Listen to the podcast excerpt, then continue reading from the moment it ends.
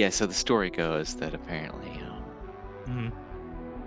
there's that scene, you know, the second scene where they're doing the, um, he's creating the third scene, I guess, Facemash, where the whole montage Oh, yeah. is going on. You got you got the all the, the people hanging out They're writing stuff on the window. Apparently, Sorkin was like, they're drinking screwdrivers, and David Fincher's like, what fucking college student is mixing drinks?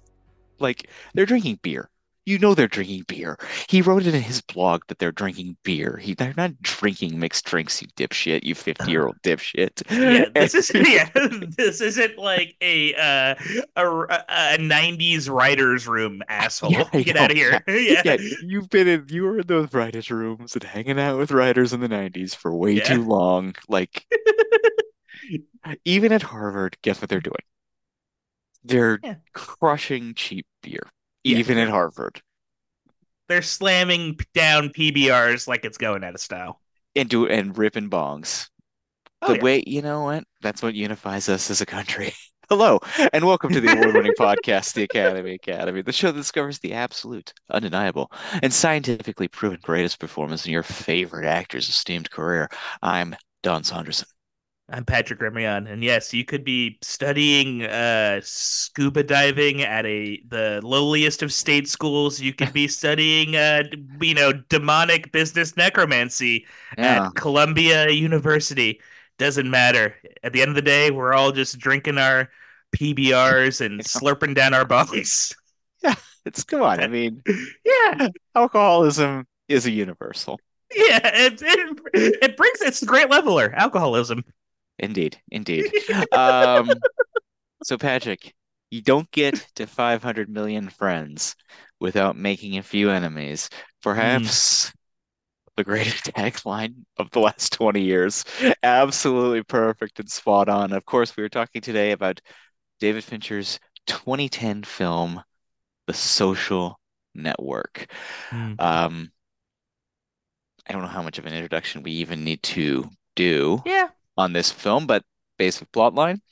On a fall night in 2003, Harvard undergrad and computer programming genius Mark Hmm. Zuckerberg sits down at his computer and heatedly begins working on a new idea. In a fury of blogging and programming, what begins in his dorm room as a small site among friends soon becomes a global social network and a revolution in communication. A mere six years and 500 million friends later, Mark Zuckerberg is the youngest billionaire in history. But for this entrepreneur, success leads to both personal and legal complications. Oh no. Indeed, it does. Wow. What a way to Uh. put it. Um, Social Network is currently on um I watched it on Starz. Uh, I rented it on That's- Prime. Starz, it's streaming on Starz. I do have on the shelf behind me, of course. Gotta. This is this is a man who was too lazy to go down a set of stairs, so I watched on Starz. But it's Oh, it's sitting back there on the shelf in the F's Yeah. under Fincher director section. But it's um of course I own it. Of course. I Mhm. mean, geez. Okay. So um this movie's I guess we just say it. This is a modern classic.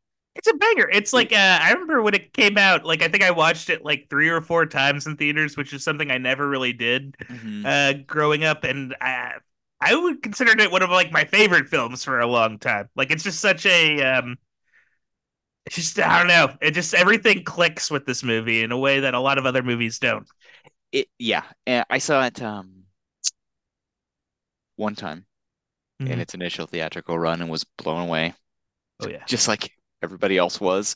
I mean, it just kind of it really, you know, has that power and, you know, it's David Fincher is coming off of um Curious Case of Benjamin Button, of course.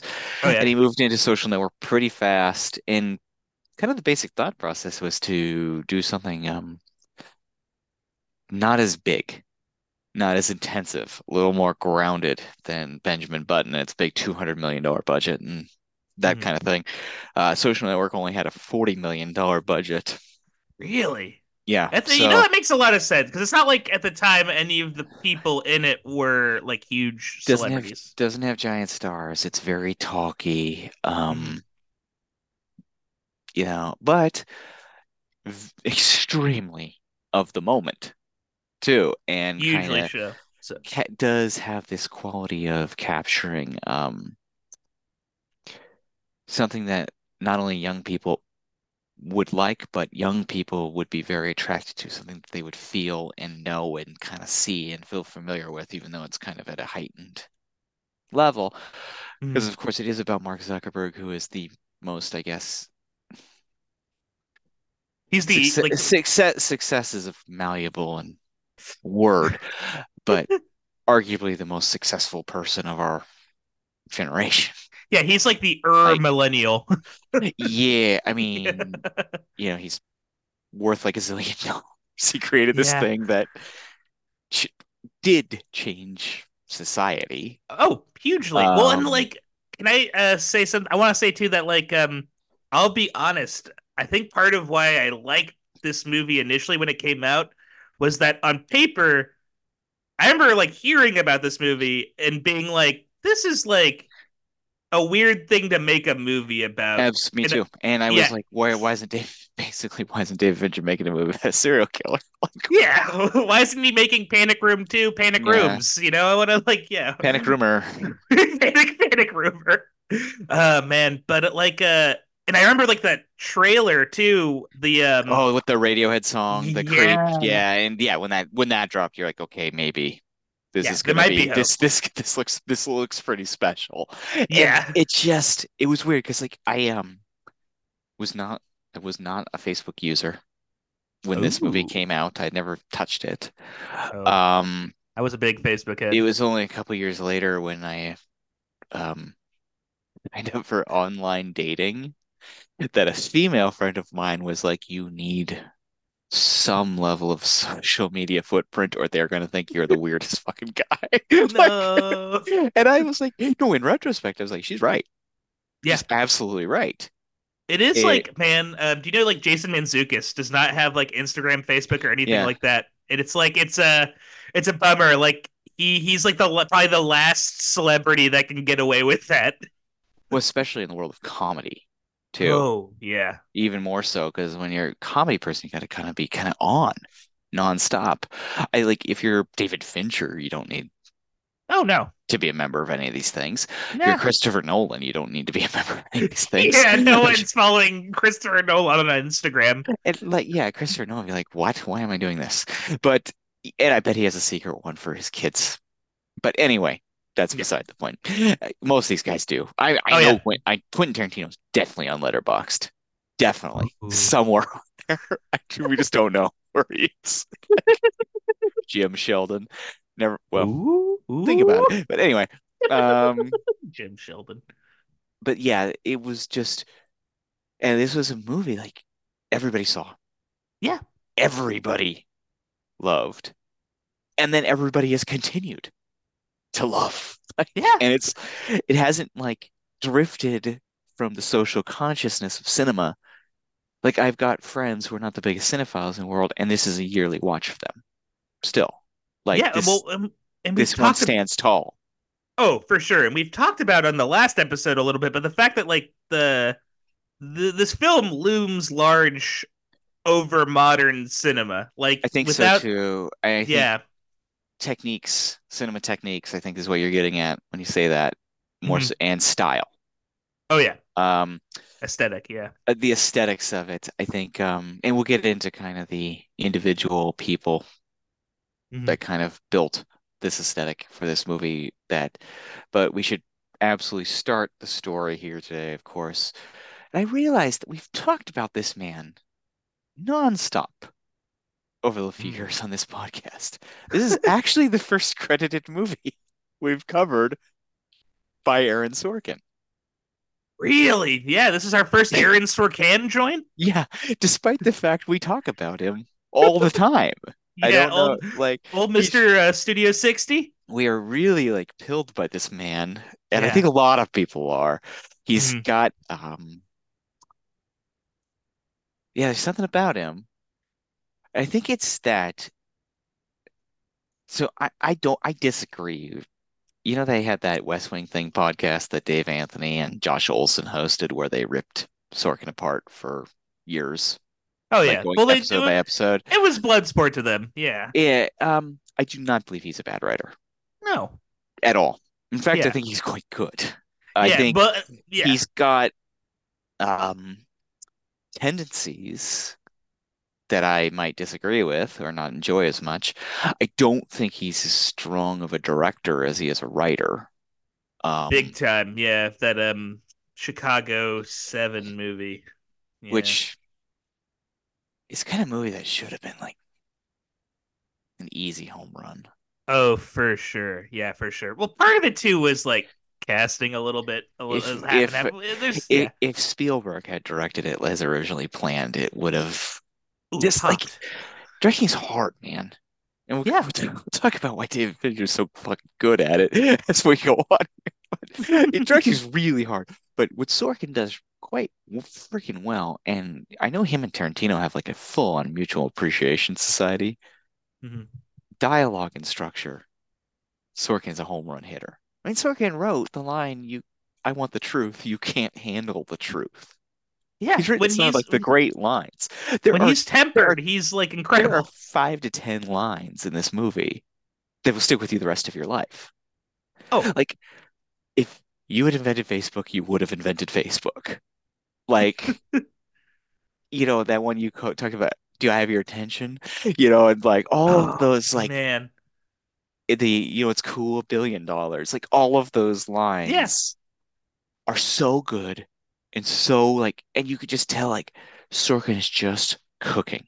And one thing you really have to give credit to this movie to Sorkin and Fincher because they're both a little can be a little long-winded sometimes. This movie's 120 minutes and it's one of the tightest 120 fastest tightest 120 minutes you'll ever have in a movie. Like it's extraordinary. So obviously you know, when this movie started being developed, Facebook, at that point, kids, kids, Yeah. Facebook was cool at one Oh, point, and it was the it, it was the only thing people did. Like, it's like for a while there, it was the Oh, only thing people did. Um, like to the point that was why I didn't join because it was so obnoxious how It was how cool it was. how cool, invested and how invested everyone was in it. oh Um, yeah, And so for a fella like Aaron Sorkin, who is both obsessed with being a Luddite and obsessed with power and success, hmm he it begins sniffing around. oh yeah. And um, so there was a book that in, came out entitled The Accidental Billionaires, of which this movie is not based, uh, by a guy named Ben Mezrich. Now, That Ben guy's Me- fascinating, by the way. He writes a lot of these like um yeah. like kids doing well, kids working the system, tech kind of books. Well, he Uh, also like he's like a uh he is an author who has found a niche of determining what the zeitgeist is at the moment, finding the story, and then writing a kind of factual, kind of not factual biography as quickly as possible so he can flip that into a screenplay. it and has been incredibly Successful. successful. Yeah, he just wrote uh the Dumb Money was based on his one of his books. yes. And you know, he's kind of the low rent Michael Lewis. Oh, if you how about that? Exactly, a hundred percent. He is totally like the uh, he's the Dean Koontz to Michael Lewis's Stephen King. Oh, even better. Good job. Thumbs up on that compa- that comparison. sorry, um, Dean, you're great. And the book, though, that I think even more so than Accidental Billionaires, the one that sticks out is his first book, Bringing Down the House, the um, MIT students who go to Vegas to play to scam blackjack, which Oh, was yeah, well- turned into the movie 21. Oh, I thought it was um, turned into the movie Bringing Down the House. Oh, you're, tr- straight turpin boo. It was 21. Eugene Levy is a 21 year old college. Where's that movie? I want that. We need that. Always funny. Always funny. But um so yeah, he writes it like like he find you know, aren't the kids clever? It's like airport reads for millennials. Exactly. in a sense. And so Aaron Sorkin, this the it is based on this book, but I don't think I I'm trying to remember. Well, we'll find out. I don't remember off the top of my head, but did Sorkin um win the Oscar for adapted or um he won for adapted. So they did Yeah. it was a consider of that. But basically though, Sorkin read an unfinished draft and was like, and I was reading it, and somewhere around page three, I said yes. It was the fastest thing I ever said yes to anyway. They wanted me to start right away. And he dove in on research and getting into it. Um, but um, he said, but by the time he saw the finished book by Ben Mezrich, he was probably 80% done with his own screenplay. So Wow. it's a jumping off point. more hmm so than anything else. But Right, right, Sor right. Sorkin was pumped. And if you know Sorkin, he like if you ever wrote if you ever asked him to write a script about a lower class woman, lower class by class, like class within Yeah. society, Yeah, yeah. That'll be the hardest thing in the world for him. This is a guy who writes about titans of industry. He writes about the Yeah. big boys, you know, and it like Yeah. dudes who can talk their way out of jams and big successes, big moments. And he's said so himself. He is uninterested, really, Yeah. in anything else. He's like kind of and I could be wrong. I'm gonna I'm gonna shop this around and tell me what you think. He's like a, a liberal David Mamet. What, do A you, what would you say to that? A I'd say little a little bit, yeah. I think what's interesting about him, and so I watched Aaron Sorkin's masterclass, like a lot of Yeah. people have, because it is, He's good. I didn't watch it to make to have spoofs and goofs like some other people did. I watched it because I was genuinely interested in what the man had to say, and Yeah. he is. But one thing that I found really, really interesting is his consistent. So he went to Syracuse, which by no means is a bad school. Yeah. Great By school. no University of. Syracuse. Yeah. Banger. He's obsessed with the fact he didn't go Ivy, Oh no. that he couldn't get in. And as someone who spent, oh, good five to 10 years themselves of being a little, in retrospect, bummed that I Yeah. didn't Like. try didn't try for that uh, Yep. myself. What would have happened?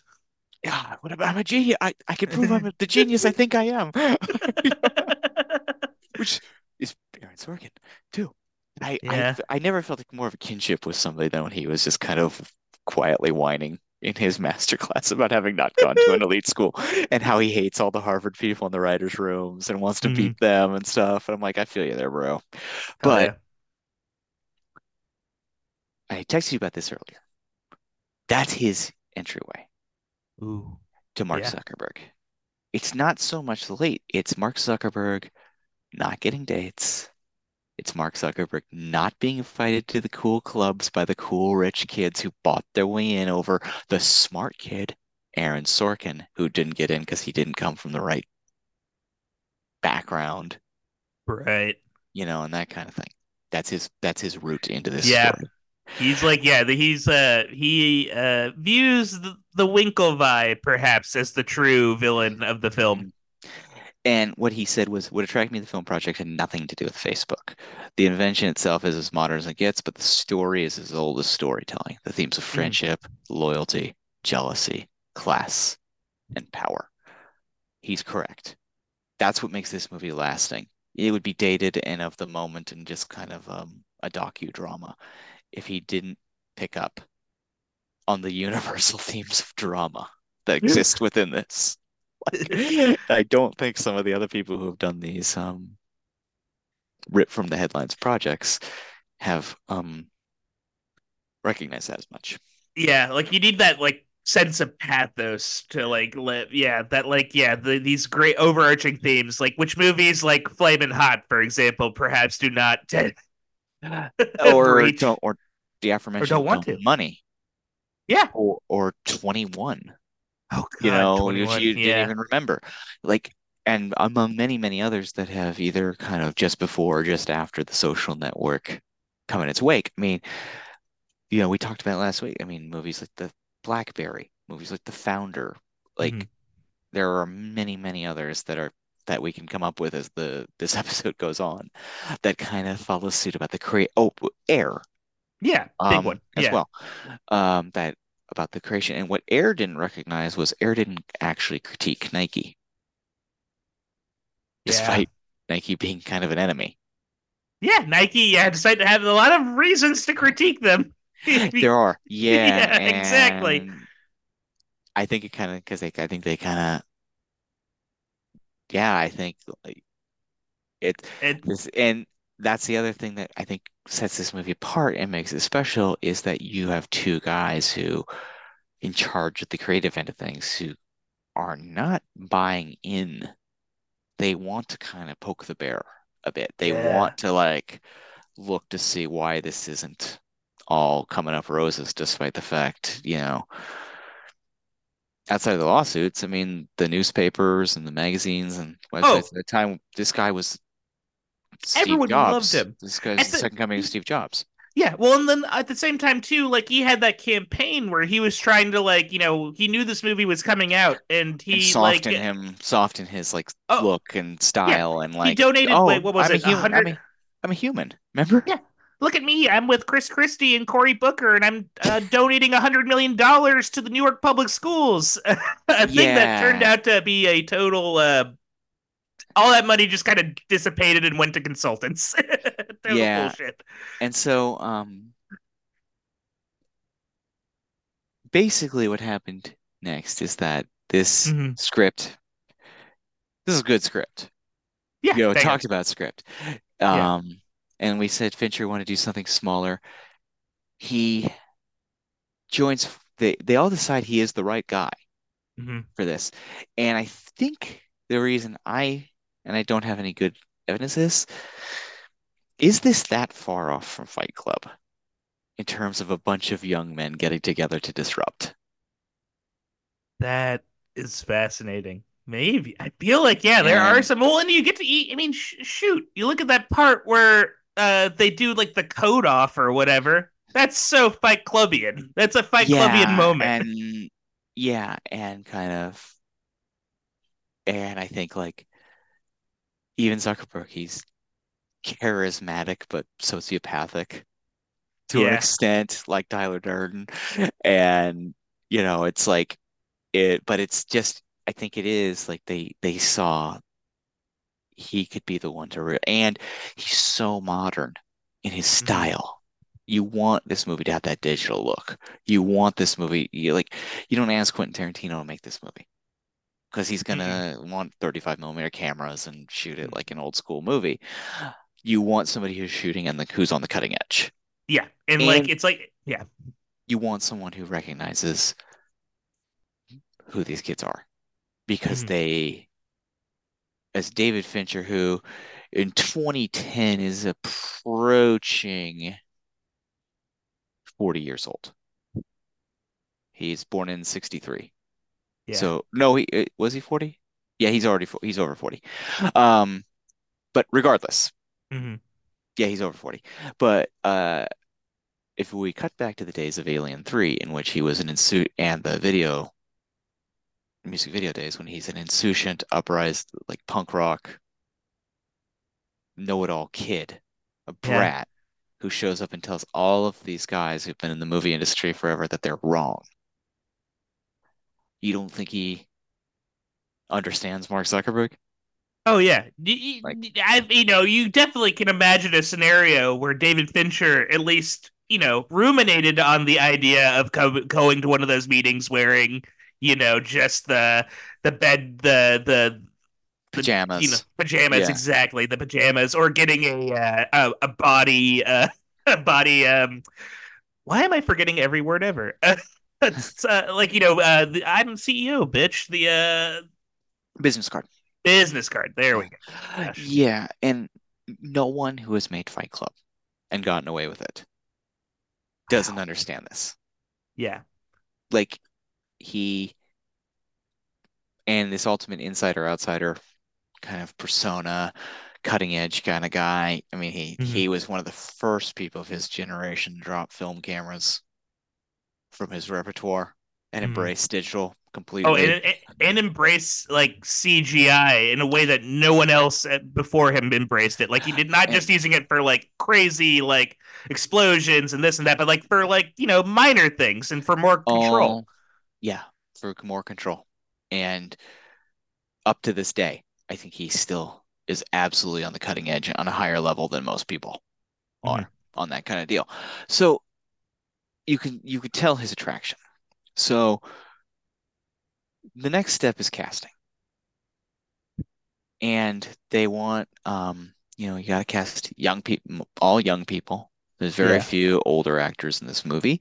Mhm. And you gotta think about you're casting them as pretty well known current figures. You know, this is not that historical. So casting began in mid 2009 and quickly announced the three leads. Um, Jesse Eisenberg, Justin Timberlake, and Andrew Garfield. Interestingly enough, Jonah Hill was considered for the Justin Timberlake role, but David Fincher passed on him. And I just gave a little point to screen like, wise move, Dave. Yeah, good. Yeah, like I mean, don't get me wrong. I'm here. There's a part of me that's a little curious of what that would have been like, but I think Justin's kind of like he looks like him too a little bit in a way that Sean Parker doesn't, or uh, Um, Jonah Hill doesn't. Jesse Eisenberg said, even though I've gotten to be in some wonderful movies, this character seems so much more overtly insensitive in so many ways that seem more real to me in the best way. I don't often get cast as insensitive people, so it feels very comfortable, fresh, and exciting, as if you never have to worry about the audience. Not that I worry about the audience anyway. Should be the first thing from your mind. The social network is the biggest relief I've ever had in a movie. that Oh my was God. quote on getting cast. Jesse Eisenberg, of course, plays Mark Zuckerberg. Justin Timberlake plays the role of Sean Parker, and Andrew Garfield plays the role of Eduardo Saverin. Additionally, later on in the cast, folks, Brenda Song, Rooney Mara, Armie Hammer, Josh Pence, Max Minghella, and Dakota Johnson were all uh, cast, and Rashida Jones were all cast later on. But at the time, most of those people I just read off the names of were not superstars in the way that a handful of them, in some ways or some ways infamously, are today. Um, Fincher's, so they say, as we, eight, 90% of directing is casting. Um, if you've ever watched Friedkin Uncut, they interview Quentin Tarantino. Goes, Actually, I would say it's about 85. It's like, where the fuck are you getting those numbers, Quentin? Yeah. Anyway, but get out of here. Get out of here. But regardless, it's hmm. huge. It's a hmm. huge part. And the vision he had in this group is startling because some of these people I'm a big fan of. Some of these people I am not the biggest fan of in the world. Mhm. Doesn't mean they're not good. Just they just don't Not your float flavor. as much. Outside of maybe because we'll talk about that in a Rooney Mara in a couple weeks. Um, Rooney Mara and um, Dakota Johnson. I would argue that this is the finest hour for every other member of this cast. Um, Yes, it is kind of like a peak. It's you know a hundred percent for Timberlake, a hundred percent for, and I say this as someone who loves a lot of ninety percent of his work. Hundred percent for Eisenberg. He hasn't been able to find Well- another role at this level. you know, we're going to talk about this in a few months when we move into our next kind of format, our next kind of style. But the idea of the um, obituary movie, what's going to Mhm. be when you're talking about an actor and they unfortunately pass away, hopefully many, many, many years from now. Yeah. Um, what is it going to say so and so of quotes this movie in the New York Times byline, like byline of or headline Yeah. of their obituary. I think without any question. I mean, who knows? He's a young man. He's about my age. Yeah. This is going to be the one they talk about with Jesse Eisenberg. Oh, for sure. This is his defining. This is his peak role. Some people get to play a bunch of them. Like Al Pacino, it's going to be probably The Godfather, but at the same time, I Yeah, I mean, for all we know, Dog son of a woman. Serpico, Yeah, son of a woman. yeah, Yeah, yeah. Who be knows? Yeah. any Dick Tracy. Nah. Bobby Deerfield. Nah. Bobby, Um, Bobby D. Don't Bobby don't D. discount Bobby D. but you know, and, and there's nothing nothing wrong with that for Jesse because No. this is um a massive, brilliant performance. it's layered.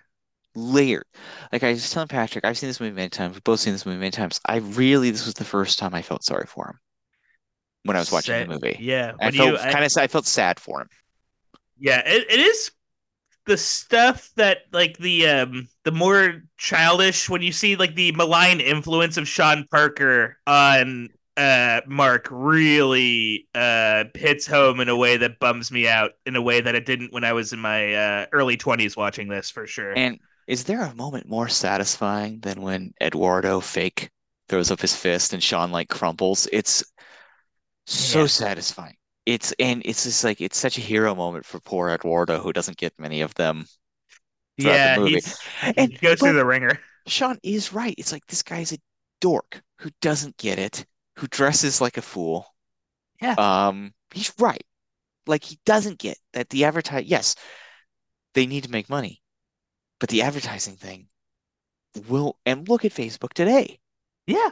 It's terrible because It's like, oh, it's so bad. It's so bad. a And- variety of reasons. yeah, But one But- of them is the constant ad for like whatever you just looked at on Amazon. Yep. It uh, just whatever, like yeah, dumb like thing, or like the now whenever I go on Facebook, it it gives me like a uh just like things I don't want to see in my feed.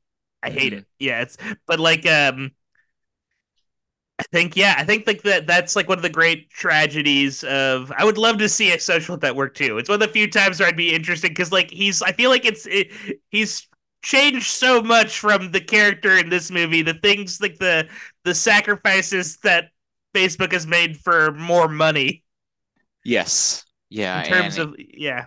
it- the desperation of it. So, Ooh, um, the oh my the God, I'm saying, sweatiness. looking at a picture of them at the New York Film Festival on here, and they look so young, the cast. But Yeah, I mean, they this look he's like- 14 years old now, dude.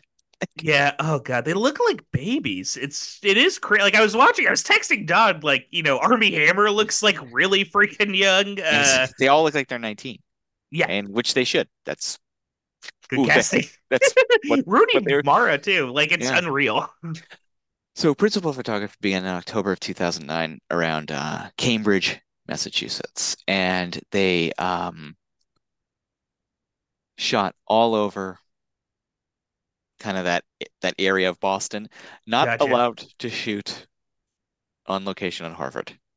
Um, Harvard has turned down most requests ever since the filming of Love Story in 1970, which caused a little physical damage to the place, and they've been wary because it's Harvard. Um, Mm. so the then there were elements of the film that were shot in the Los Angeles, Pasadena area, which doubled for um, Silicon Valley. They did not shoot actually in Silicon Valley, and they shot the rowing stuff, the big rowing scene actually in England Oh, okay, interesting. kind of uh, and we will talk, we will discuss the the regatta momentarily Oh, in in a oh, bit. yeah. Oh, 'Cause- God, yeah. We're, we're gonna have to talk about Trent Reznor and Atticus Ross too, because Yes, we will absolutely. Oh, yeah. Yes. Um, so, but what is so striking about this film, and many, many striking things. So we've basically give you the rundown. It's the story of the rise and difficulties of the rise of um now zillionaire, billionaire, one of the most powerful people in the world, Mark Zuckerberg. Um, and this was only in 2003 that this began, only Yeah. about 20 years ago. yeah. Um, this movie opens. Hear that White Stripes guitar riff come in, Ball and Mm. Biscuit, with Mark Zuckerberg at a bar, sitting across from Erica Albright, played by Rooney Mara. They, he is um marked marked immediately by having no real understanding of social cues and being quietly or not so quietly deeply arrogant about what he does have skill his intelligence his sta and he's utterly insecure and obsessed with status Yeah, it is. Uh, it's just in the level of insecurity this character. I didn't clock it as much when I watched this initially, but this in this movie, you realize, oh man, this guy just wants to like be part of every. He wants to belong so badly. He wants to belong. Yes, he wants to be a Yeah. part, despite the fact that he also is firmly aware that he is special, Mhm. which makes him arrogant. And Yeah. that sweaty, but also that arrogant makes you really off-putting. Yeah. And And yeah, I guess the big the big question is what date are they on? Because Erica seems like a smart young woman. Um, Maybe two or three, how maybe much less. how much has she decided to actually hang out with this guy? This guy's not Yeah. he's not presented as being particularly pleasant or a good hang to begin Yeah. with. Like, He's interesting because he is so intelligent yeah. and so like I mean, yes, interesting. Is he like attractive and fun? No. I mean, maybe, I don't know. I'm not I'm not like, yeah, but like, to this yeah, guy but sitting in this chair. yeah, no, but like, uh, even if like he's like has physical attraction or whatever, like he's just so like off-putting. Like he does not seem like someone who is, you know, you wouldn't want to hang out with him. It's just Yeah, it's like just she describes it in the movie, like the way that every dis- every conversation with him is like a fucking nightmare. yeah, and it's and it's like it's like what does she say? It's not because you're not in this club, it's because you're an asshole. I feel. Yes, exactly. Uh, it's such a great. And he does, such. and that's his like fatal. That's what he doesn't learn from this moment. He thinks it's he doesn't listen. Mhm. He doesn't lighten up. He goes harder, Yeah. and he still can't get what he wants by the end of it. His rosebud. We'll talk about that in a bit. Mm. Um, Fincher shot 100 takes on this sequence, this opening conversation. He That- battered that's, them. that's wow. And what I was hearing about him was basically he's like an actor, if they're good, is sitting in their bathtub the night before, going over their lines, Yeah, making their plan, thinking about how they're going to win their Oscar. you're like Leo in Once Upon a Time in Hollywood. Yes. He's like, by take 15, I have beaten that out of them. And then we'll see what happens. And that's where the good stuff starts coming. And I like it. I do actually. I think that I think there's some logic to that, Yeah. frankly, because you don't want to settle. You want to get as many opportunities as possible. And the other thing he said, he's like, we've all worked our asses off. And we have the money and we have the time. So why the fuck do we only want to do two of them and then walk away? yeah, like I think it's like it, it is like I don't know, like there is like I feel like it's a good way of stripping artifice for sure. Yeah. Yeah. I mean, I think there's a, you know, I was just reading apparently they got to take 13 on that train scene in Oppenheimer with David Krumholtz and Cillian Murphy. And Krumholtz was like, I'm getting fired. Like he saw the look on Nolan's face and Nolan was like, we got, we're, why, why is this taking so long? Like, you Oh know, no. like Nolan's like the exact opposite. He's like, hmm, like, you know, but Uh, yeah, yeah, I thought he was was wonderful in the movie. I'm He's glad he didn't yeah. get fired. He was wonderful in the film. But um, so this scene has got this like, you know, and a big influence here too was um his girl Friday and the Howard Hawks rat-a-tat uh dialogue delivery or like the 30s and 40s. mhm. like Um, Preston Sturges style stuff almost. Yeah, speed, speed and speed Back and and rhythm. forth. Yeah. Yeah. and you can already feel how simpatico uh, Fincher is with Sorkin and their script, and you could feel how simpatico they are with Jesse Eisenberg as well, like being able to deliver all of this. Yes. And um, one interesting thing too is like a lot of the reason why Rooney Mara was like she was the least one of the least known people for Girl with the Dragon Tattoo that they brought in Mhm. but Fincher knew her from this and knew what she can kind of handle. And he knew he knew her work ethic and he knew her style and he knew she could handle his style. So he was very interested in that. eh, more so than like someone he hadn't worked with before who might not be like he's you know he talks about he's like you having a bad hair day tough shit you have a hangover not my problem we're making a movie like you know Yeah. and he wants people who fall and fuck yeah you Yeah. know like I agree too Exactly. Well, You and like, and, and like, credit to like Fincher. Like, it, it. We already said this in the beginning, but like, this is genuinely one of the most well cast features. Down to even like all the the different lawyers. I think John Getz from John Blood Getz Simple one is. yeah He's so good in this. He's like good all. too. And the older guy, like, do I have your attention? It's like, yeah, minimal. No, this is the um the Winklevoss's lawyer. Um Ah, yeah, the Winkle lawyer is incredible too. Winkle lawyer, yeah. And um so he gets dumped Mhm. and he begins to go across campus and Fincher does I think so we know we talked about how amazing and bombastic his like title sequences tend to be. Yes. and credit sequences. He goes incredibly calm and simple here of Zuckerberg just crossing quietly the Harvard campus at night and then the um the the initial music cue which we'll talk about here. I need the I'm looking up right now. Sorry. Uh hand covers bruise Mm, That's like is the, the do do is do. the piano the piano theme that comes in and somehow and i know fincher has mentioned it like they sent him a bunch of stuff and they heard that and they're like oh that's his theme like that's zuckerberg's theme.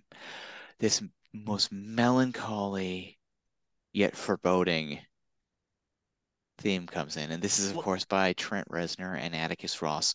This is their first score that they had done for a picture, but they've done a lot of instrumental tracks with Nine Inch Nails and kind of and long associates based on the music video world with David Fincher. They've been Yeah. circling each other for you could Simpatico souls. Nine Inch Nails wasn't a gigantic group. You could feel Nine Inch Nails could have done the score for Fight Club in '99 Oh, if they weren't up to whatever they were up to. But at this point, Trent Reznor has like settled down.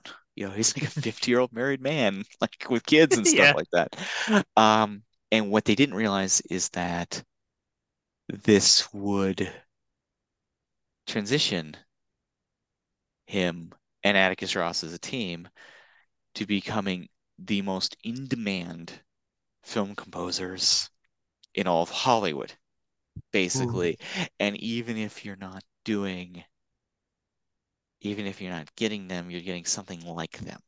That's kind of the feeling of serious movies now. I think it's a little bit bigger, but I think like what Ludwig Göransson is doing with um, Nolan kind of gets it, touches on some of it too.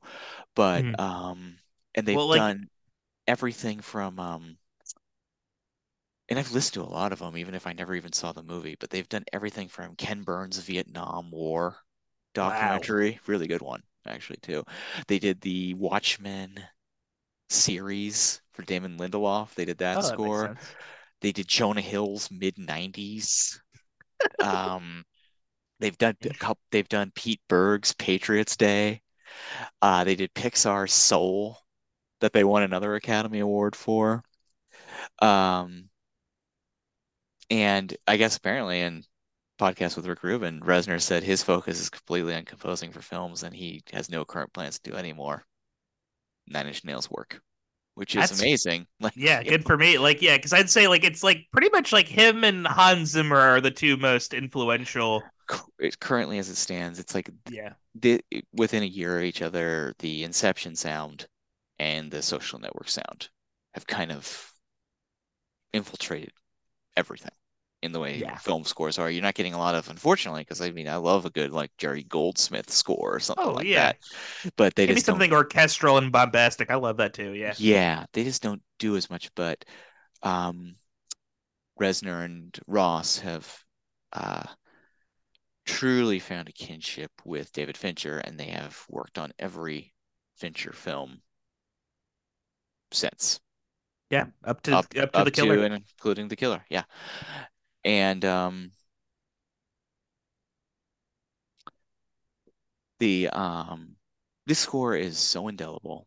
I have heard it when I get a film from a friend that is incomplete and they need test, like um, when you have to put in, you don't have your score yet, so you put in like a, a temp track. Right.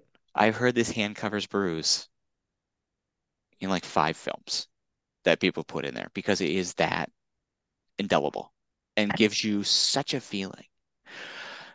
And the most amazing thing that they do though is after all this melancholy, he enters his dorm room and then the entire movie boom boom boom boom like techno score starts Yeah. going in and it just this is where everything shines. We're not going to go beat by beat through the movie, but we're going to talk about a few moments because we have to talk about this. This is when they Zuckerberg gets a little drunk, he starts blogging, and he creates this Yeah. thing called Facemash, which is a very um, immature Oh yeah, yeah. thing. Zuckerberg Also, this- himself would state that today at age 40 or whatever, however old he is. Yeah. Well, and I Um, think the movie knows that too, and they do a really good job of like juxtaposing Zuckerberg's uh, Facemash shenanigans with the uh, with shenanigans. fucking his but with also with his brilliance too of how to put it together and how he's putting it together but you're right with the shenanigans of the Porcellian and the the the, Yeah. the clubs the phoenix and- Yeah, like they're not like above it all. Like they're just as skeezy and slimy as. Zuckerberg in this moment. tell you what mark if i had been there on campus if i had gone to harvard i probably would have been there Yeah, same probably. time we probably would have been there same time we're pretty close same age i would have patted you on the shoulder and said man these clubs are lame let's go do something else Yeah. Like- let's- let's- These- what what the what they're just a like more expensive fraternity Ugh, like get out fuck of here. them ew Yeah. Ugh. I- ugh. but yes so we get this sequence and f- music editing performance composition writing Molto bene. oh so he's creating this thing basically he's stealing photos of women who go to Harvard and you get a chance to rank them by hotness again Yeah. very imma- immature very yeah, immature rude, rude dude. but and but we're seeing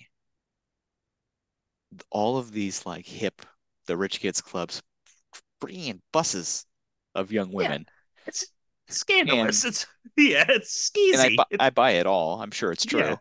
um hundred percent. Yeah. having these like dark and dank parties with the rich and the way they introduce them and you're like oh my god these guys like work in trump's administration like they're you know oh, like yeah. These are all like they are.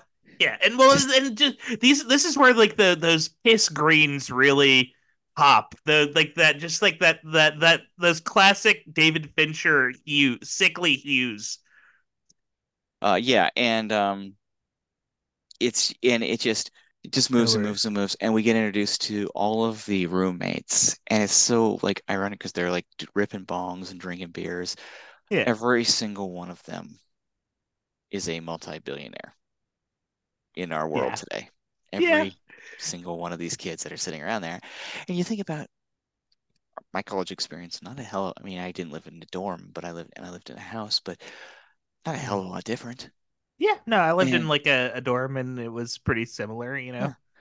And then um, in struts Eduardo Saverin, Mark's friend Mm. and business major, very important, Yeah. played by Andrew Garfield. Um, and if um, uh, if Eisenberg has decided to perform like the kind of the hard edge of things, Andrew Garfield is playing like soft as silly putty. Yeah, he's Mr. He's Tick Tick Boom. He's Mr. Tick Tick Boom. He's a he's a Harvard guy, but I like how they keep having him say, "My dad's going to be so disappointed in me." Like that's his character thing. He has to succeed because he Yeah, and he has to do it in a very like um normal, not rock the boat way because he doesn't want his dad to be disappointed in him. He's Yeah. very, but he's also very smart, very Yep. talented guy. The other thing we notice about him right away, he's a little more handsome. He's a little bit better dressed. Li- comes from a it little more up- money. but he's also kind of got it a little more figured out. The Yeah. entire kind of um thing. He's, But he's, he's got kind of like the uh, the Watson to uh you know Eisenberg's more Yeah. socially maladjusted Sherlock Holmes. Yeah, and so he he has an algorithm that he's developed for, I believe they said weather systems you know, and he made a bunch of oil, money on oil. Yeah. Um, and he provides that, and within hours they're up and running, and then this, and we've been boom, boom, boom, boom, boom. The stories begin to converge up to the point that the Facemash thing is revealed as being looked at at one of the parties Mhm. that we've been seeing the foot, and the girl's like, "That's me." Uh-oh. Ooh, Mamma mia. ul- ultimately, though, the traffic from this new website makes it so popular in Harvard that it crashes the entire Harvard computer network, which gets him noticed. But he's already very aware that, like, no, no publicity is bad publicity. Yeah. And Well- he's like, this will make him, this will make him someone on campus. Yeah. This will and this will make him cool to like a certain the certain To crowd certain- he wants to look cool to. And dudes, Yeah. yeah, it's dudes because if you're around cool dudes, in theory, if you're dumb and young and immature, women will follow. Mm, true. And which Mm. isn't No, it's not at all. true. No. um, and he's given six months academic probation. We get our first trial scene, and um, this is another brilliant moment, which he says, "You should be thanking me because I exposed holes in your system." like, oh my you know, yeah. and he's right. He's actually Yep. right when he says he's an asshole about it, but he's right. Then we get the magic of kind of Sorkin's script, which is we begin bouncing back and forth to the future and a bunch of depositions and lawsuits. Two major ones, actually, with one between Mark Zuckerberg versus Cameron and Tyler Winklevoss and their business partner, Divya uh, Narendra, played by, he's played by Max Minghella, who's very, very good in this movie and kind of an unsung very good because everyone else gets a little more showy stuff to do. yeah, he gets like one or two moments that are very fun. And despite recent controversies, a brilliantly cast and brilliantly performed Armie Hammer as It's- both Cameron and Tyler Winklevoss. It's the best. It's his peak as well. Like that is like He's- the best. He's, yeah. he's very good in Call Me by Your Name, but he's this one. David Fincher understood. I need a good actor, a self-aware enough actor, but an actor who looks like this. Yeah, and who is also like a literal scion of wealth comparable to the Winklevi. Yes, yeah. Who's lived this life a little bit. And the Winklevi are presented as everything Mark Zuckerberg is not. Yeah. Popular, jocks, hunks, Mhm. rich, made. They are made men. Yeah, born on third base. Like they Born have like base. yeah, they have the And- connections. They behave as if they are royalty. Straight up. They do. Well, they they're they're they're gentlemen of Harvard, Oh, and they don't realize that no one gives a shit. Yeah. It's so it's so the scene where they're explaining like Harvard connection. They're gonna Yeah. love it because not nothing's more prestigious. Like get out of here. What a They're- bad yeah, idea. because they're locked in, and Zuckerberg's idea is like, yeah, let's get it out there. Like, you know, yeah, you know, everywhere. Yeah. exclusivity is good at first, but then you're gonna get billions going the other way. They basically asked Zuckerberg to help them with a thing called Harvard Connection. He agrees, and then he realizes I could do this way better on my own. So he does it on his own. He does. Yeah, he screws him. Yeah, locks him out of it. Yeah. Yeah, locks him out of it. We also see that the other lawsuit is between him and Eduardo. We don't know mm. why, but Oh, it gives no. us gives us very bad vibes. Yeah, it's like, no, that's not good. He he was on the other side of this, I thought. I mean, there's so many amazing scenes in this movie. You know, we were talked about the scene where they go see Bill Gates, and Oh, like, yes. and that's really terrific. And the scene where the Winklevosses go to visit Harvard President Larry Summers. Oh, oh. you know, big Larry, you know, Secretary of the Treasury, like you Larry know, Summers, Clinton. yeah. played played by I think Douglas Urbanski, if I remember. Douglas He's so. Urbanski, who is really good, and he's Gary Oldman's producing partner, and he produced Mank. Whoa, And yeah, interesting. and one of the few Hollywood conservatives. He shows up on Fox News all the time. Oh boy, he's a he's a P.J. O'Rourke figure, Yeah, yeah, a, a real so. Dennis Miller. Um, but basically what happens is like from the moment they get some seed money from Eduardo, the team that is the initial Facebook team that is assembled are just these like pot smoking, beer chugging roommates of Zuckerberg's who are all smart because they're they are all Harvard. It is funny. I Um, do remember like uh, watching a uh, around when this movie came out. I think like um, uh, Dustin Moskovitz was uh, getting interviewed on the Daily Show, and he remembered being like, "Yeah, I wasn't like that at all. Like I was not like mhm. I, I did a lot of work, and I was good at this. Like, and it's it's also important to note. yeah, Um, and this is this is kind of a brief pause point in our entire rundown of things. This movie has taken the broadest strokes yeah, of real life, characters, certain legal things, certain businesses, certain relationships. But the way that it is shaped and designed is to fit the needs of David Fincher and Aaron Sorkin. They are hmm not making a film. And that's why Sorkin was talking about. He's like, I don't care about Facebook. I care about, let's get into it again, friendship, loyalty, jealousy, class, and power. Yeah. Which might not make you the greatest journalist in the world, it makes you a hell of a dramatist.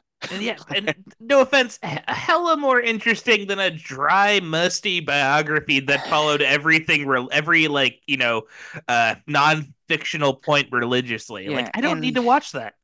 and obviously you can discuss the morality or the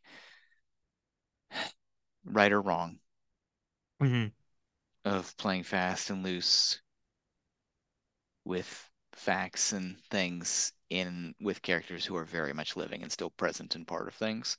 Yeah, Um, I I wrote mean, I wrote a script about Theodore Roosevelt once that has a whole bunch of shit. that I'm Just like let's just put it in there, man. Like you yeah, know, like because that's cool. because it sounds cool. Let's have Yeah, it. Like that's fine. I think like I it's think you better for the movie. And hey, if if you want the news, read a newspaper. Like, exactly, yeah, exactly. You can go and find all this other shit out. If you want to be entertained, you want to be moved, you want to think about your situations in your life, kind of mhm. the grand Shakespearean dram drama shit. You, this you should come here. Come join us and join us, join the movie heads here. yeah, So yeah, yeah, and uh, obviously no one, even the people who are portrayed well in this movie, everyone has said that none of this this is pretty. This plays pretty fast and loose with things. yeah. Um, it explodes. It's at Harvard Oh yeah, and at Yale. It's at Columbia. And then the, and they're like, where do we go from here? This is just getting too big for us. Well, they're introduced to Napster co-founder Sean Parker as a oh way yeah, to get in in Silicon Valley and get things moving. And Sean Parker is played in a fast talking, smooth talking, freewheeling kind of way by pop superstar Justin Timberlake. Now, Justin Timberlake, you know, I don't know. yeah. I don't, as an actor, I don't know. I don't know. But he's the for a callow swinging dick, Yeah. pretty good, pretty well Ca- cast. Callous swinging dick. That's a little more bark than bite. Yeah, hmm for sure. Like he, yeah, and it and it is like a hundred percent like his crowning. Like he, it's he's not gonna get another role like that. it just I was the right. so. It was the right. All of this, you know, movies.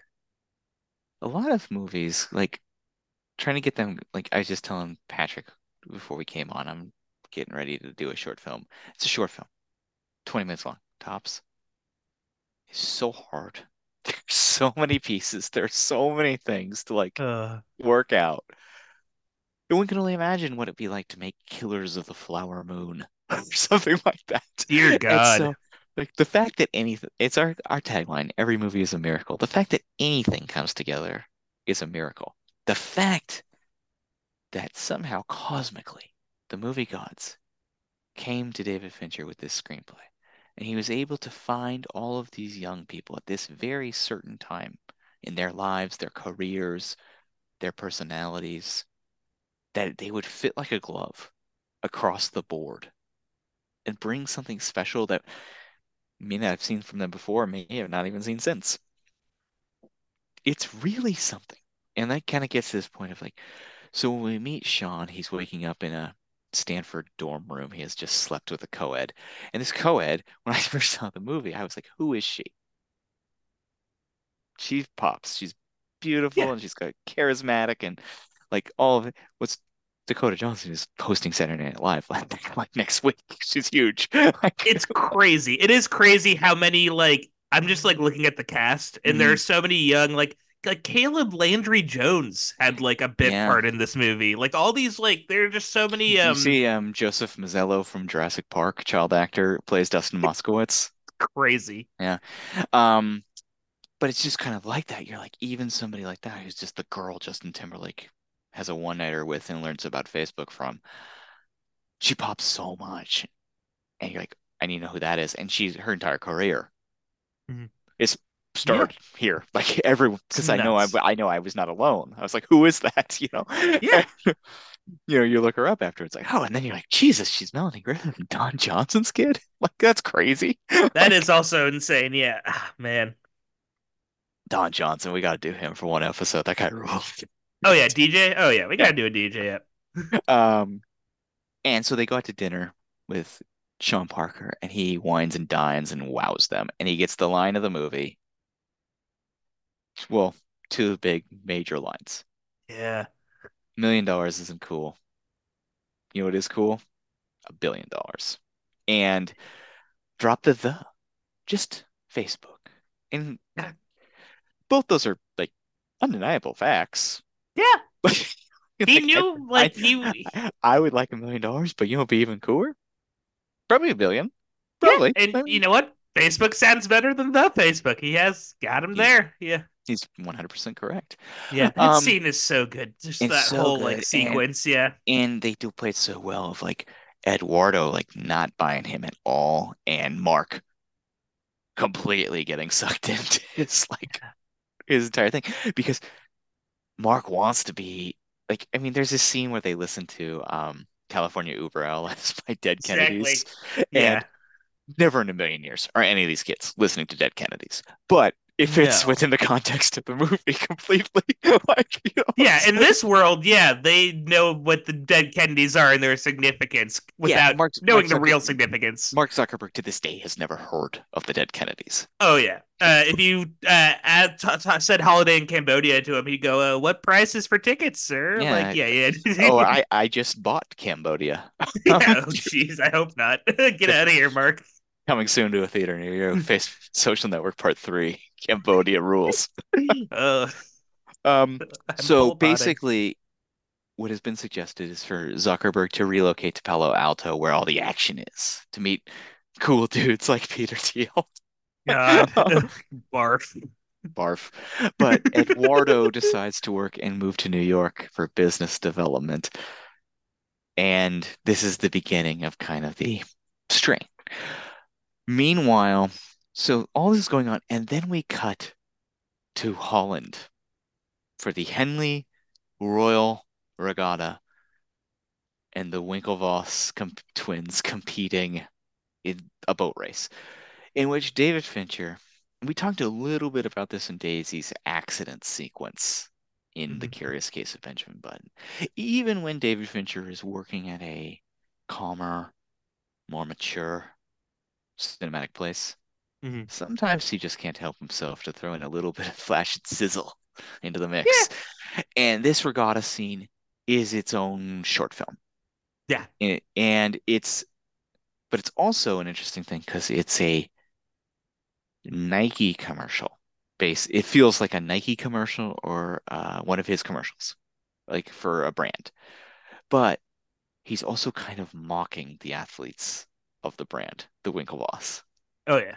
and so it's it's very very interesting and um it's set to um a very uh this um in the Hall of the Mountain King. Yeah, it's a it's um, Reznor and Ross doing the you know, the traditional what is it in the Hall of the Mountain King by Edvard Grieg. Ooh, um, the Grieg. The Grieg, a major classical piece, and it was used on Mad Men, the original one, few years after that. Hmm. Um, or not original, but the original version, the way it was supposed to be composed. But they've done like a much more modern techno, kind of insane version of it, and it's yeah, they've so, recontextualized it. It's so striking. You're just like, geez, Fincher, man, like you didn't even need to do that. it's that it good. Rules. It's because so, the entire yeah. scene is to show them hobnobbing with like royalty, but then learning that Facebook has gone international while they were rowing their damn boats, and they're like, "We're fucked." Let's sue this mother. Let's sue this nerd.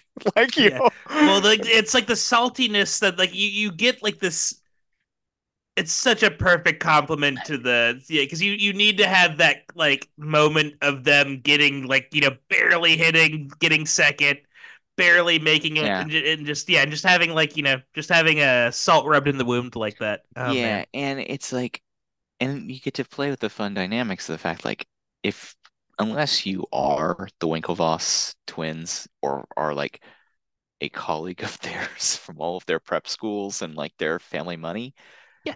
These are not relatable or like enjoyable people, but you're also where they did get screwed. Like, yeah. They, you know, they were screwed over. So it's like, well, oh, they, they, sure. they, they, they should sue him. Like, yeah, you know, they are justified. They are know, justified they... in suing him. Like, yeah. For sure. Oh, like, man. despite being kind of ding dongs, they, yeah, yeah, totally justified. So that's where their lawsuit begins. And then simultaneously to that, Eduardo shows up in Palo Alto, discovers Sean Parker is living at the new Facebook house that's there. Wait, he's, no bueno. He's he's a he's an owner. He's got like yeah. he's got like he's got stock. They yeah, brought in like an 7%. angel investor. They've brought in an angel investor and they're like, Yeah, we're rolling. We're here, dude. Like yeah. You're who are and like and Justin Timberlake cold shoulders him and gives him this look like, who are you? Like, what do you do? What are you bringing? You're out. He doesn't know he's out. He signs some papers, and then they immediately dilute the stock, or just God. Eduardo's, down yeah. to nothing as they're heading toward their millionth user, and we get this phenomenal confrontation scene where Eduardo gets in Mark's face. Justin Timberlake is such a prick in this scene. I hate his guts. You're completely with Andrew Garfield. And I love Andrew Garfield. I'm not coming back for 30%. I'm coming back for everything. Oh, man, and you're yeah. like, you want him. You he, he got screwed. Like, uh, totally. You wish and, that, like, yeah, he could get that money. Meanwhile, Justin Timberlake's like, security, security. oh like, god, he's such an annoying he, And then Garfield like throws like a fake punch at him, and he like cowers. And he's like, "I love standing next to you, Sean. Makes me feel so tall." And you're like, you're proud of him because this is this nerd who's like getting at least a little bit like to embarrass the shit out of this asshole. Oh, for sure. Yeah, if I were like... if I don't know what I, I don't know what Sean Parker's like. I don't like I don't like what he did to the music industry. He seems proud of it, but I don't like it. I think it was going just fine. CDs were yeah. a little expensive, but whatever. Like you know, it was like he was like now now we have everything on Spotify and it's boring and you're overwhelmed and you don't get to know anything anymore. Oh yeah. Anyway, um, so Eduardo sues.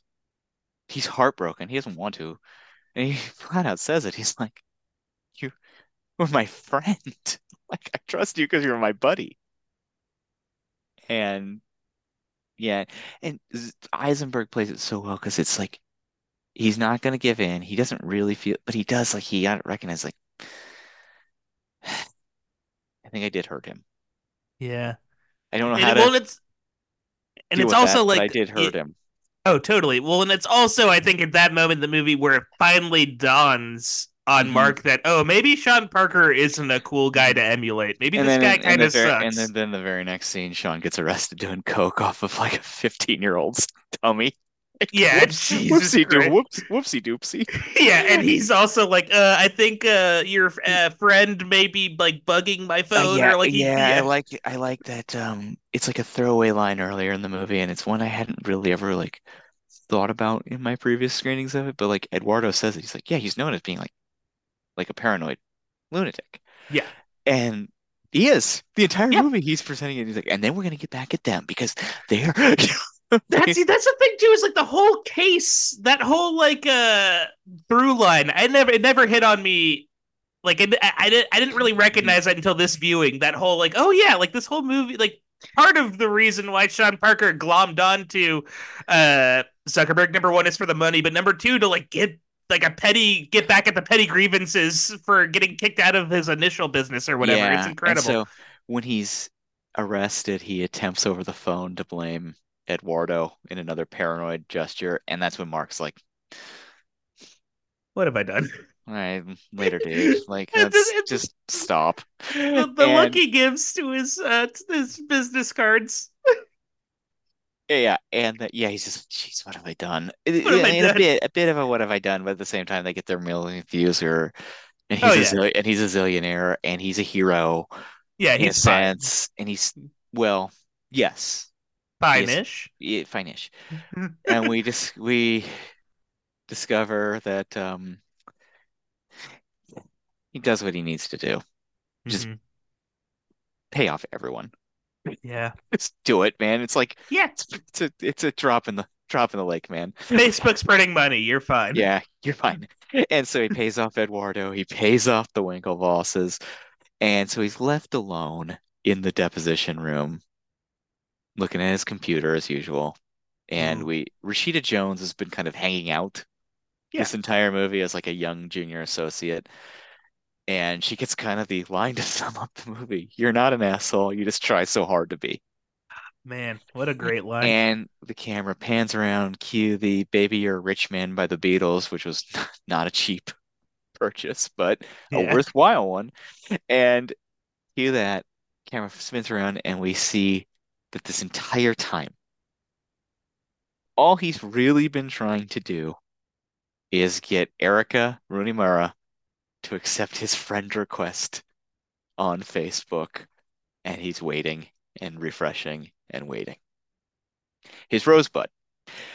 David Fincher described this movie as Citizen Kane's for the John Hughes set. Like, and not that far off. This, these, the ambition for this movie, I don't know if it was originally when they started to write it or put it together, but the ambition of this movie fast became a modern Citizen Kane. Nothing more, nothing less.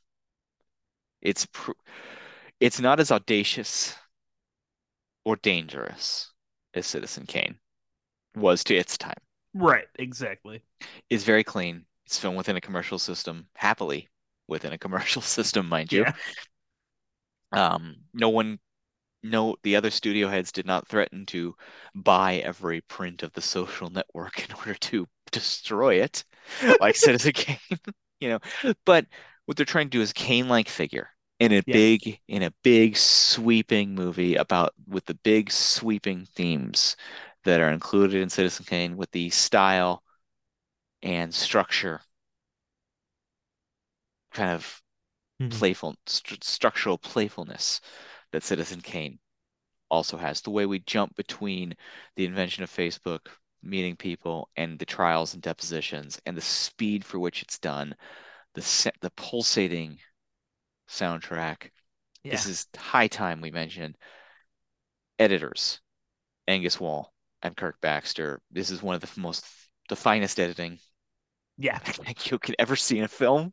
Like It's pretty incredible. Like it, it, it makes sense that those people. I think they won like consecutive. we'll get we'll get to the awards, Awards. but yes, yeah. Um, sound sound editing and sound design by the god Ren Klyce. Ooh. Absolutely. I was talking to my brother. We were praising the sound design in The Killer, and I think I well, we'll talk about it in a few weeks when we get to The Killer. But I went to the, the screening. I went to Fincher was there, but so was Ren Klyce, and the ovation Ren Klyce got from the head, the true heads in the crowd. Oh, yeah. Was like, the Fincher like, freaks. Like next, next Kirk Baxter's gonna come out. Next Erik Messerschmidt's gonna come out. My the boys, oh the boys, they're here. Andrew Kevin, that's Andrew Kevin Walker's music. oh my God, it's Jeff Cronenweth. Yeah, Stone Cold Steve Austin's music comes on. But and yes, cinematography by Jeff Cronenweth.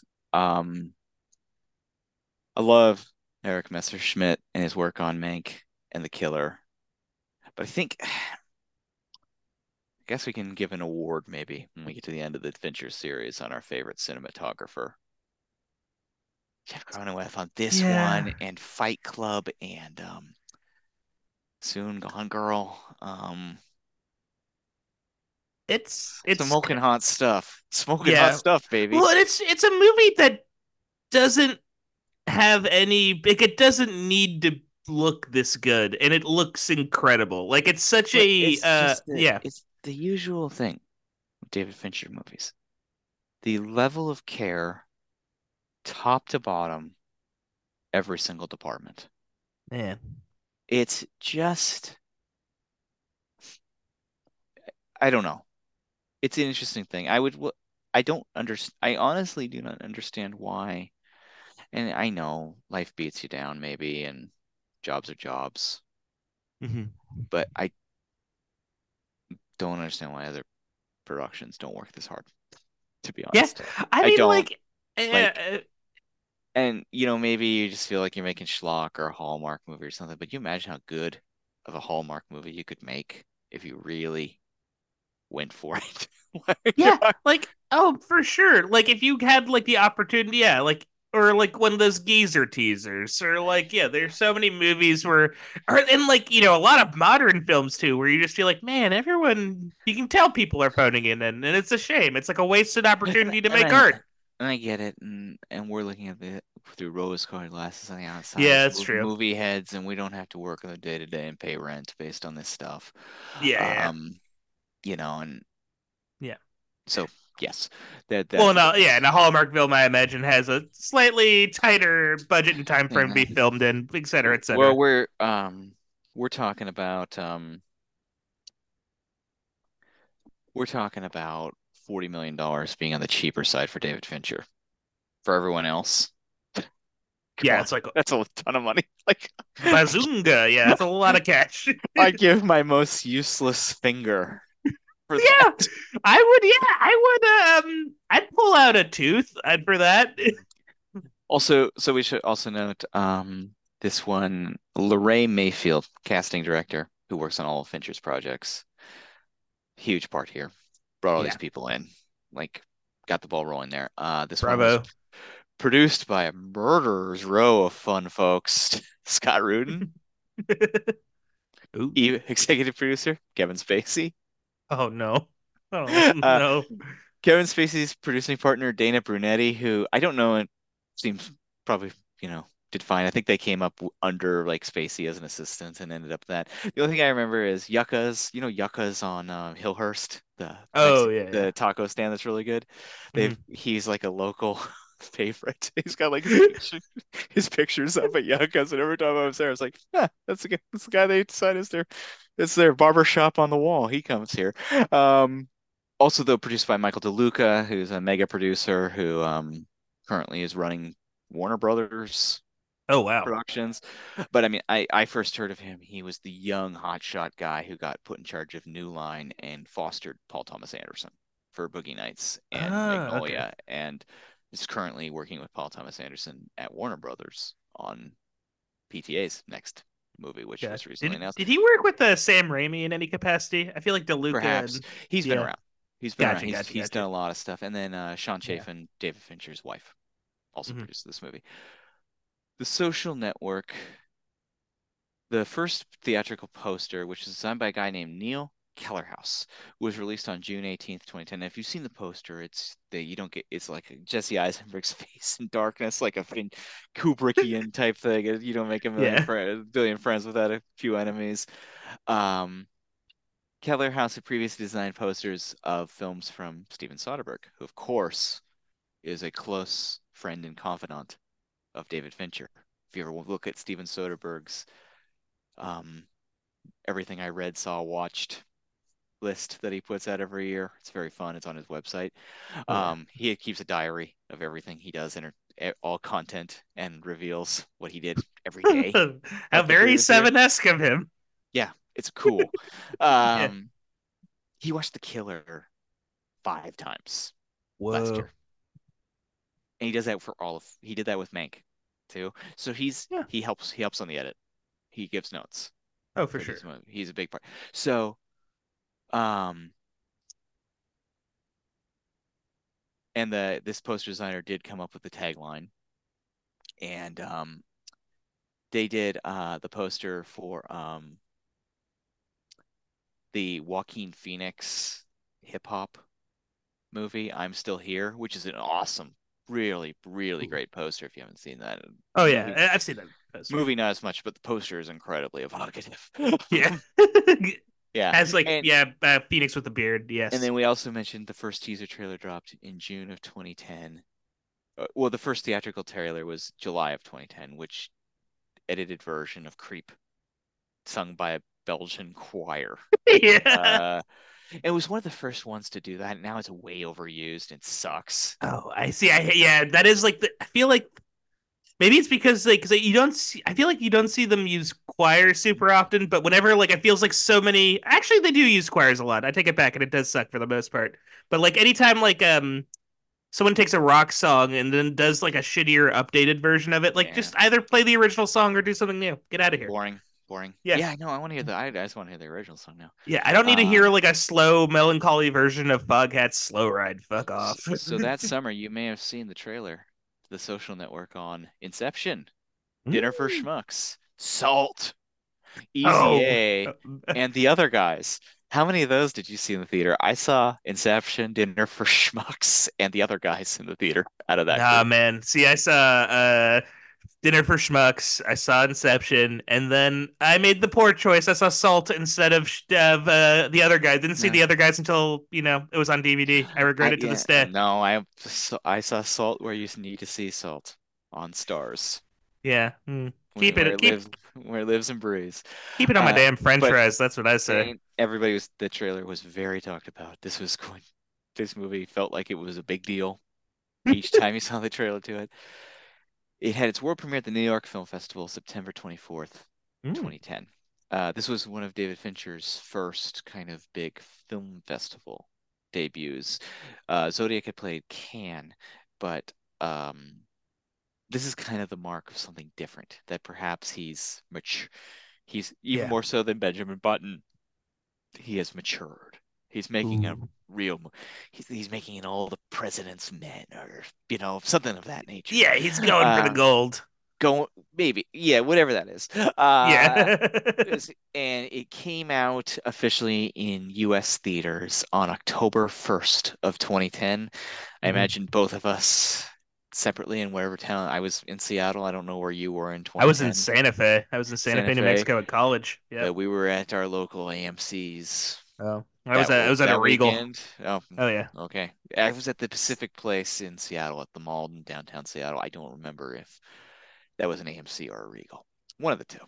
Yeah, Um, same difference. As we mentioned, it had a budget of $40 million.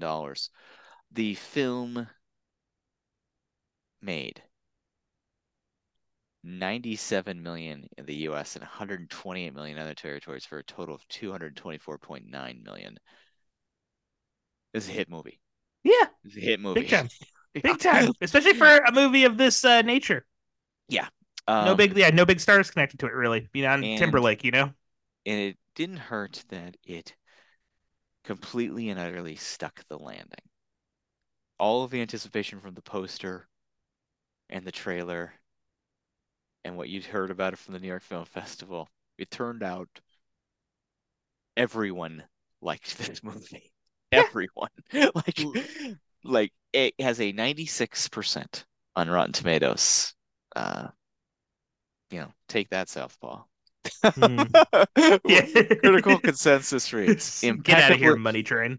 impeccably scripted, beautifully directed, and filled with fine performances. The Social Network is a riveting, ambitious example of modern filmmaking at its finest. Yep. Yeah. Yeah. I, I agree with that. Yeah, yeah. Why not? Yeah. Yep. That's that's it. That's fine review. Um Ebert gave it four stars and named it the best film of the year. Yeah. Wrote, David Fincher's film has the rare quality of not being not only as smart as its brilliant hero, but in the same way, it is cocksure, impatient, cold, exciting, and instinctively perceptive. Peter Travers, of course, gave it four stars and declared it the film of the year. Yeah. Uh, oh, I just remembered the movie that this came out and went against. And now I'm getting a little angry. What's that? I think oh, I remember yeah, the we'll movie talk, we'll, that. We'll, we'll, close it out with, with a bit, of, a bit yeah. of a discussion on this. Uh, yes. the Harvard the Harvard Crimson called it flawless and gave it five stars. did well did well on the Harvard campus. Um, you know, and it seems like most of the um, there are people who um, the issues that people seem to have were with the liberties it took with the um, subject matter. Get out of here.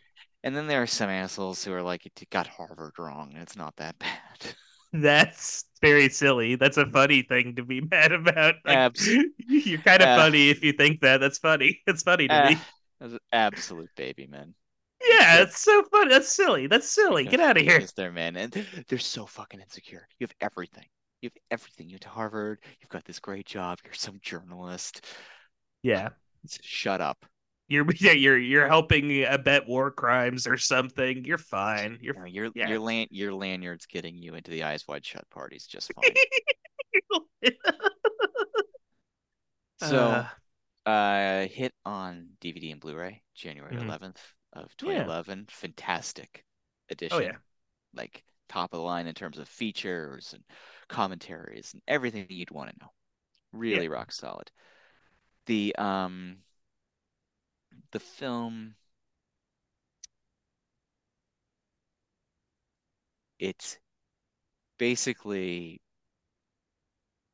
it, it it remains to this day one of the top films of the modern era yeah. in terms of uh, reviews, influences. I mean, the Citizen Kane for the internet age.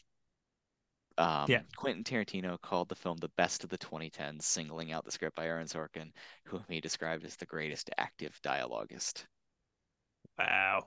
Um, when a bunch of uh, lists came out around 2020, it was, you know, right it, top 10 if not top 5 movies of the last 20 years um it led to of course Sorkin becoming attached to the Steve Jobs biopic which um I actually really think is pretty terrific as well. Um, I like it too. It's it's I think it doesn't uh land um and part of it's because of its uh, I re- a reason I respect. Like I do love its uh I do love its um unique formatting. Like just too. like it's really yeah. bold. Um, and I think the performances are all like it's a the it's a like a play because it's just those like five or six actors. oh yeah, scenes. Kate Winslet's incredible. Kate Winslet, Seth Rogen brings it, yeah. and Michael Fassbender's phenomenal. And One of the roles he was born to play. In the second act, there's that scene where he's going at it with Jeff Daniels, and it's pretty electrifying. Oh. Them kind of like sparring with each other. It's pretty thrilling stuff. Daniels is great in that for sure. Yeah. yeah. And I mean, like, you know, Danny Boyle's a more frenetic director. I mean, mm-hmm. they wanted a full scale reunion. They wanted David Fincher to make Steve Jobs. They didn't want to pay him. Mm. Basically, is how it yeah. and I think too, um, you know, and Sorkin was quite cruelly claimed that the reason the movie failed was Michael Fassbender wasn't a star. Um, do I think that Christian Bale looks more like Steve Jobs? And yeah, yeah, a little bit. Uh, do I think Leonardo DiCaprio is just more bankable? Yeah. Yeah. But what are you trying to do here? Who knows? Yeah, well, and also like that. Look at Social Network. Like that didn't have. You know, they could have gotten freaking uh, I- whatever. That goes that goes back. Jonah Hill. yeah, It wouldn't have gotten well. Jay Hill. Yeah, could have gotten Michael Cera and Jonah Hill. Done super Yeah, too. yeah, wouldn't have exactly. worked. Yeah. Um. So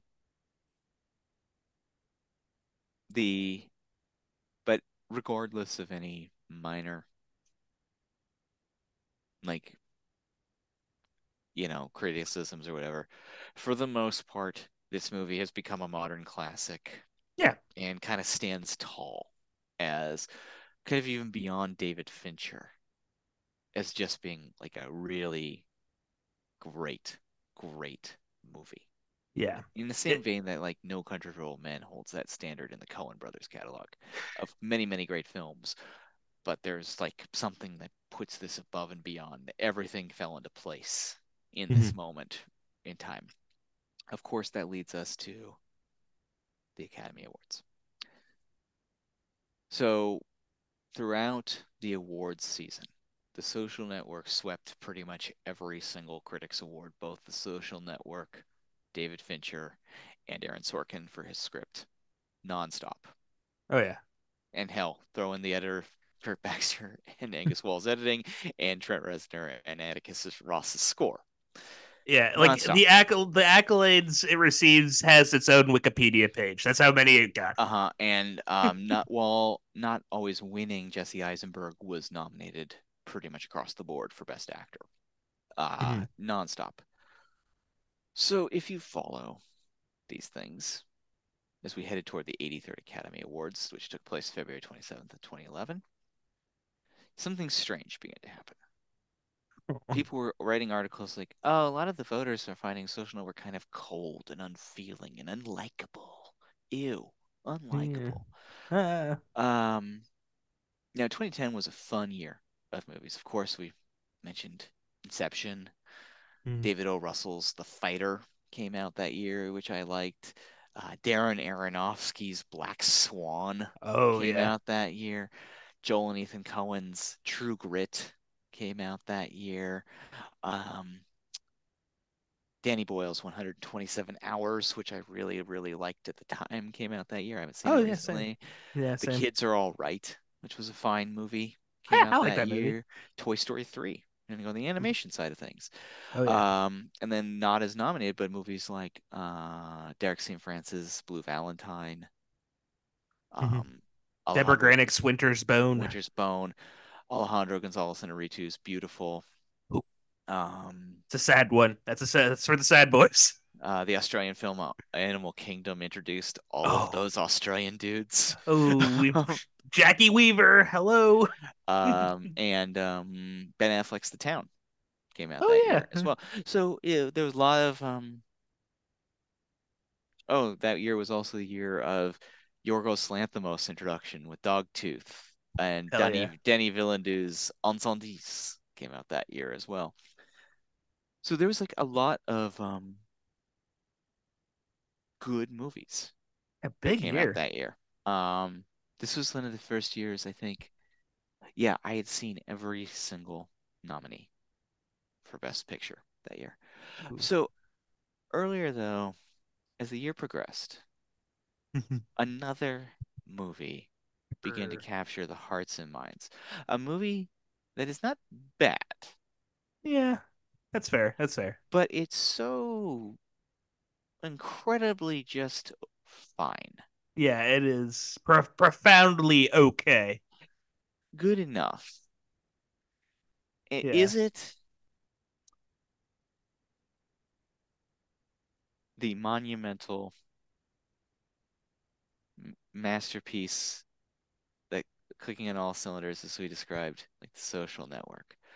Is it the mind-bending, massive, thrilling Inception? No. No, is it Is it as, even? is it as funky and weird as Black Swan?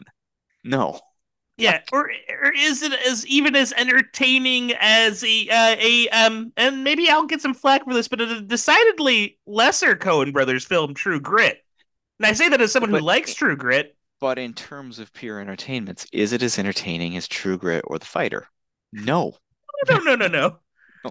Of course, we are talking about Tom Hooper's The King's Speech, in which initially, um, it was very na common narrative. It was Colin Firth's time to win Best Actor, and that's why our friend Jesse Eisenberg never had Yeah. a chance. Well, it was because like uh, a pair- you know, the people thought he got snubbed for uh, a single man like the year before, or the, maybe it was two years. I can't remember. Who Yeah, knows? Who cares? But it's just it's so we know how we know how this works though. We've we've been yeah. we this ain't our first rodeo on this show when it comes to snubs and makeups. Um, at the GGs hmm months before, which has always been considered a prognosticator of the Academy Awards. At least it used to be. Um, Social Network took picture, director, screenplay, score. But then things started to happen. And they're like, I actually think the King's Speech is going to take this thing. And we're and everybody I knew was like, that movie? Like, did you see the Social Network? Yeah. Or any of the other movies nominated Yeah, for Best Picture? that I we just fully described. This was the year James Franco and Anne Hathaway hosted the Oscars too. Oh man, I remember watching that in my dorm room, my college. Uh, no, we had these like little, you know how like a lot of dorms have little like you know commonplace uh, area, yeah. common areas. Oh man, it was rough. That was a tough one. I We felt bad for Anne. I felt bad for it. was rough. you this Just- this drama queen's getting like railroaded by this stoner who has no interest in anything. Really, uh, train wreck level. yeah, And you, you know, as I as we got closer and I used to do a pool and stuff like that, I was like, yeah, I'm gonna bet on the King's Speech. And everyone's like, you got to be kidding me. no way, No, Jose. guess what? Mm. King's Speech won Best Picture and Best Director. And social social network took home, you know, a few took home three of those bad boys. Took home Best Adapted Screenplay for our friend Aaron Sorkin, Good. Best Film Editing for Angus Wallen, Jeff Kirk Baxter, and Best Original Score for Trent Reznor and Atticus Ross. Nominated for Best Sound Mixing, Ren Klyce et al. Cinematography, Jeff Cronenweth. Best Actor, Jesse Eisenberg. Best Director, his second nomination for David Fincher, and Best Picture. Now, at the end of the day, this was one of the first years, folks, that I realized it doesn't matter. History will tell the story more so. Apparently, I heard a story the other day that um, after Selma got really snubbed at the awards, and David Oyelowo, who was really, really um, tremendous in that film, Oh yeah. He was not nominated for Best Actor. Apparently, one of the producers on the film, Brad Pitt, took him aside and said, Well, 10 years ago, I was in Fight Club and they tried to ban it and they said it was a detriment to society. Now it's a fucking classic. So just wait 10 years, my friend. and Yeah, Brad's right. for Just wait. sure. King's Speech is a forgotten movie for the most part, while The Social Network is continued to be studied, looked at, and beloved today. So Yeah. who gives a who gives a damn? Yeah, time time is the ultimate vindicator. Time wins. Yeah. Yeah. The the Hey. in the moment Academy Awards on who we've talked about David Fincher. Do you honestly think he's very good at campaigning and glad handing and schmoozing with these people? No, no, no. No. Yeah, he's like. Joaquin Phoenix or something. He ain't he ain't for that life. Yeah. I did hear though that basically Christopher Nolan has been complaining to anyone who will listen. I'm so sick and tired of this shit about this the schmoozing this year. Ah, it sucks. Yeah, I bet it's like because like it just it starts earlier every year. It feels like What exhausting. Let the yeah, move. This shouldn't be a competition. Anyway, Nah. it's not. Social Network one. Take a look at it, folks. It's worth it's worth a look if you haven't watched it recently. It's um Yep. I watched it and then text Patrick. I'm like, dude, you're gonna love it. Lived up. We've seen it a Yeah. million times each. You're gonna love it again. And I he watched- texted me today. He's like, Yep, it rules. It's great. this is good. It still rules. I'm having fun. It's terrific. It's top to bottom. It's incredibly special. It's Yeah. um it's why you I think it's why if you're a fan of David Fincher and you're a fan of his style, this is why you get up in the morning. It's great. So For sure. if you're though you're like if, if Richard Brody's listening, because I bet Richard Brody doesn't like it. Mm. Uh, tell us why. I'm not going to look Yeah. up your article on the New NewYorker.com because it I don't have the article space, but um, Yep. you know, forward it to I me, I guess, Rich. Yeah, if you I guess like. I'll if I, maybe I'll download another browser so I can read another two articles or whatever. Ugh. Yeah. But anyway, Mm. Richard, check in with us at the Academy Acad Yeah, please, gmail.com. We're on Twitter at the Acad Acad. Tell me why, like, some Joe Yeah. Swanberg movie was better than The Social Network that year. Yeah, why did you like uh Silver Bullets more than fucking Social Network? I'm curious. Maybe Mm. maybe maybe I- Silver Bullets I- deserves another watch. Guess what's on my shelf right now? I got Silver Bullets too, baby. Damn. Both- Joe Swanberg's and the Stephen King Stephen King Silver Bullets with Gary Oh, Busey. Oh my god, bring it back to King. Uh, Yeah, check in with us. Let us know. Yeah. Eh, But I'm guessing most of y'all are like, yep, just kind of nodding your head. It's like all the people who downloaded the Zodiac episode. Yep, nodding your head. I got theories. Anyway, yeah. next week on the show, a little fun. We're going to do our top 10 movies of the year 2023. Uh, the Academy Award nominations come out the exact same. Actually, the, no, the Academy Award nominations are going to come out a week prior to this ep- this top 10 list. So maybe we'll have a couple nominees on our list. Maybe we won't. I don't know. Hmm. We haven't seen everything. We don't get paid for this. We don't No, have a don't. page. We don't have a Patreon. And in all seriousness, if you want us to have Patreon, definitely email us. Tell us Yeah, that, that you'll pay for it. Let us know about that. We could use the, Please. we could use the funding. Yeah. Give us a reason to do this. I tell you what, your five dollars a month would help me get into a matinee show of Poor Things, which I've not seen. so A hundred percent. so anyway, we're going to be doing a top 10 of 2023 next year. Personal faves. We haven't seen them all, but we're going to list off some ones we like. Yeah. My list is pretty cool. I love all 10 of my movies that I have on my list. I've already got it done. Um, I can, I, I no idea what you're picking at all. I don't know. I, I haven't. Uh, I Yeah. did. Yeah, because I no longer rate all the movies from like best to worst anymore. Because I, I realized very quickly that's an insane thing to do. Uh, yeah, just it's a yeah. So I need to. I gotta look at all the movies I've watched this year and make some tough choices. It's Yeah. rough, you know. Just pick your faves. What moved you? Yeah. What did you like? What blew your mind, man? And then week after that, we return to Antoine Fuqua, the equalizer himself, with a double feature. A top notch. Last week we said we were only going to do one of them. We're doing two instead. no, no, no. We're talking his Magnificent Seven remake with Denzel Washington, Chris Pratt, Ethan Hawke.